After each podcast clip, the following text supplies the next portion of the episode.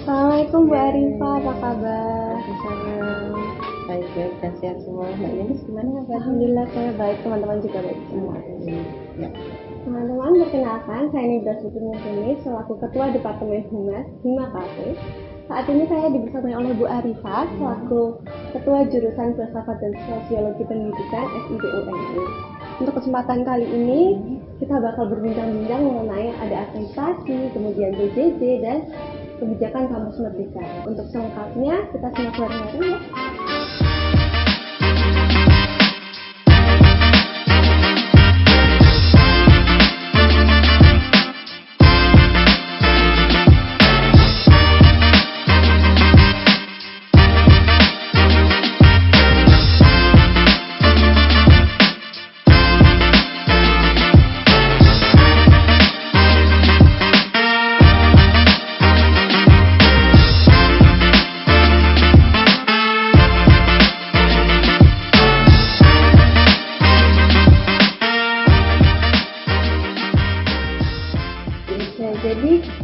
Di kesempatan kali ini kita bakal tanya-tanya ini Bu ke Ibu selaku Ketua Jurusan untuk terkait pertanyaan teman-teman nih, ada akreditasi, kemudian ada PJJ dan kampus merdeka ini Bu. Bisa kita mulai ya Bu ya? Ya. Oke, yang pertama nih Bu, alhamdulillah kan kemarin kita dapat akreditasi A Bu setelah sekian lama kita menunggu Bu. Terus nah kira-kira apa sih Bu yang akan dilakukan prodi setelah kita mendapatkan akreditasi A ini Bu?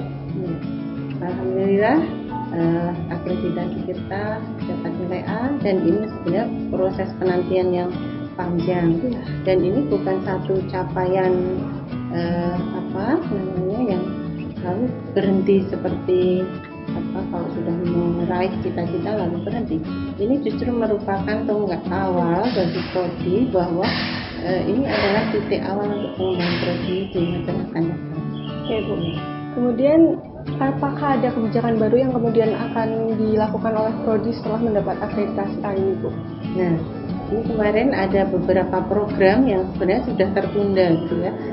Yang pertama dari sisi nilai akreditasi yang sudah memperoleh nilai itu sebenarnya juga sudah dirancangkan untuk nanti juga akan membuka S2 kebijakan pendidikan. Ini masih akan direncanakan.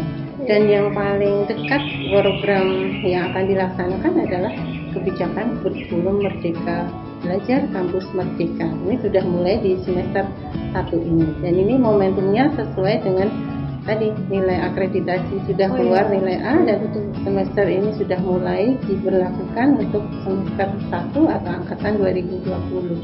Nah untuk itu Bu, sekalian Bu, kan tadi udah ada kampus merdeka ya Bu, ternyata kita kan juga udah sering dengar Bu tentang kampus merdeka.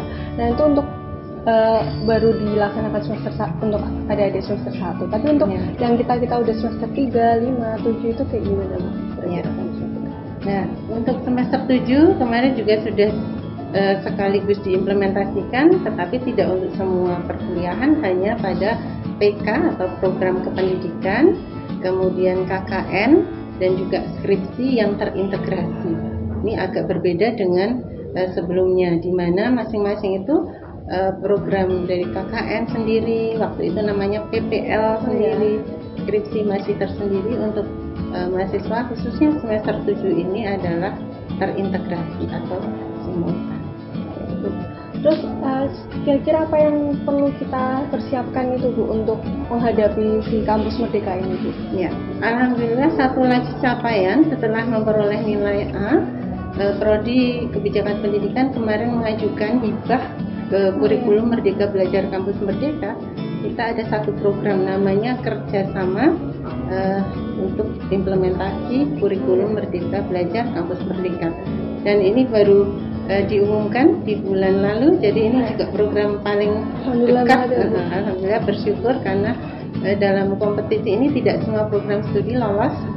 Untuk Fakultas Ilmu Pendidikan ada 2 program studi, kebijakan pendidikan dan PGSD. Wah, itu berarti prestasi lebih ya Bu buat kita selain akreditasi itu tadi. Kalau di UNY sendiri hanya 6 prodi. Wah, berarti keseluruhan. Kita termasuk dari 6 itu alhamdulillah. Jadi PR besar, nanti teman-teman juga akan dilibatkan alumni kemudian mitra, jadi kita akan menjalin relasi atau kerjasama dengan mitra.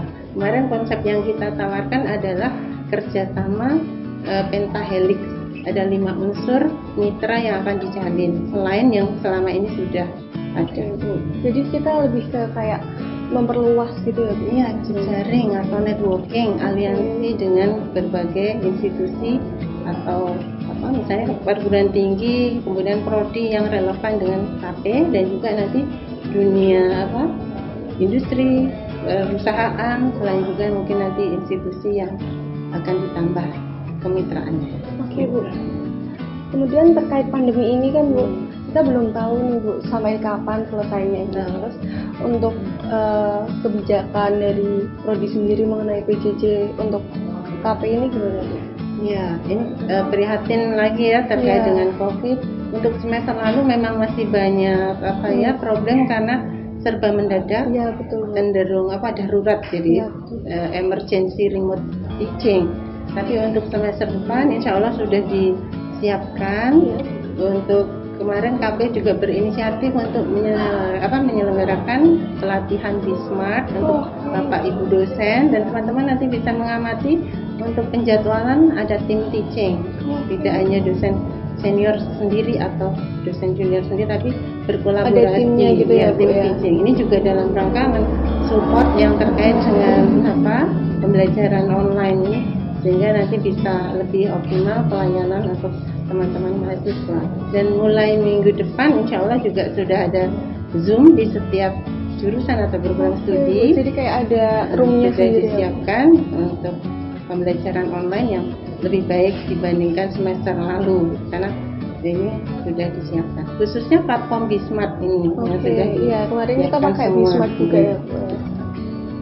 Kemudian kan banyak dari mahasiswa itu tuh yang berkeluh kesah tentang si PJJ ini Bu. Tapi tanpa kita sadari sebenarnya dosen pun juga merasakan hal tersebut gitu Bu. Kalau dari sisi dosen itu tentang PJJ itu kayak gimana Bu pandangannya? Untuk online learning ini sebenarnya juga ada sesuatu yang berbeda. Misalnya kalau selama ini kita bisa bertatap muka, berinteraksi secara langsung, ada attachment, ada kelekatan yang berbeda gitu ya. Tetapi kalau melalui media ini seringkali juga ada sisi apa sense of humanity yang agak berbeda gitu. Itu salah satu yang membedakan pembelajaran online dengan offline. Selain itu juga Bapak Ibu itu juga sering dilema. Kadang ini kemarin mau menyelenggarakan pembelajarannya Meet melalui Google Meet, misalnya melalui Zoom, tetapi ternyata kita juga perlu mendengarkan aspirasi dari teman-teman. Apakah mau setiap minggu bertatap muka atau secara berkala, itu kemarin sudah dibahas di jurusan bahwa ini semua disepakati dengan mahasiswa sehingga teman-teman itu ketika mengakses juga mudah, nyaman dan tidak ada yang merasa keberatan atau kesulitan. Jadi platform yang ada itu disediakan semua, tetapi nanti eksekusinya tergantung pada kesepakatan antara Bapak Ibu dosen dengan teman-teman mahasiswa. Ya Bu, jadi kita lebih mengedepankan demokrasi ya Bu. Jadi mau entah dosennya maupun mahasiswanya itu berhak untuk memberikan kritik dan saran kepada dosen. Jadi Bapak Ibu semua menyediakan BeSmart, tetapi ada juga misalnya aspirasi Google Classroom juga boleh dibuka, kami juga siapkan. Jadi beberapa mata kuliah ini variasinya sangat beragam sesuai dengan kesepakatan. Karena prinsipnya adalah memberikan layanan kepada semua dan ternyata ada beberapa teman-teman mahasiswa yang terkendala akses kadang-kadang begitu sehingga nggak apa-apa berarti bisa di open aksesnya itu tidak lalu di gitu. Kapan saja masih bisa diakses. Jadi teman-teman yang mengalami kesulitan itu juga perlu diapresiasi karena beberapa sudah mencoba tapi misalnya putus lagi itu juga sangat kondisional. Kira-kira ada pesan ataupun pesan tersendiri yang ingin Ibu sampaikan ke teman-teman mahasiswa KPE? Ya, untuk teman-teman mahasiswa KPE semua, kondisi pandemi ini tidak berarti membuat kita tidak bersemangat dalam belajar, tetapi justru bersemangat. Di sela-sela itu ada sisi kerinduan yang selama ini mungkin belum terpuncahkan. Mungkin teman-teman bisa memanfaatkan forum-forum melalui media ini untuk bersilaturahmi dengan teman-teman, kemudian juga berinteraksi dengan Bapak Ibu dosen, melalui platform yang ada, dan jangan sungkan-sungkan untuk menyampaikan aspirasinya.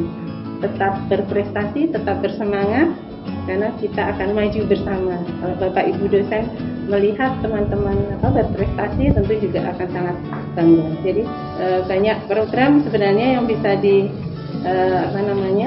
kerjakan bersama. Untuk tahun ini ada penelitian kerjasama internasional, kemudian ada visiting professor, nanti juga ada guest lecture. Semoga teman-teman nanti bisa berpartisipasi dalam kegiatan di jurusan. Terima kasih, tetap semangat dan jaga kesehatan. Terima kasih sekali untuk kesempatan kali ini. Sekian untuk podcast kali ini. Wassalamualaikum.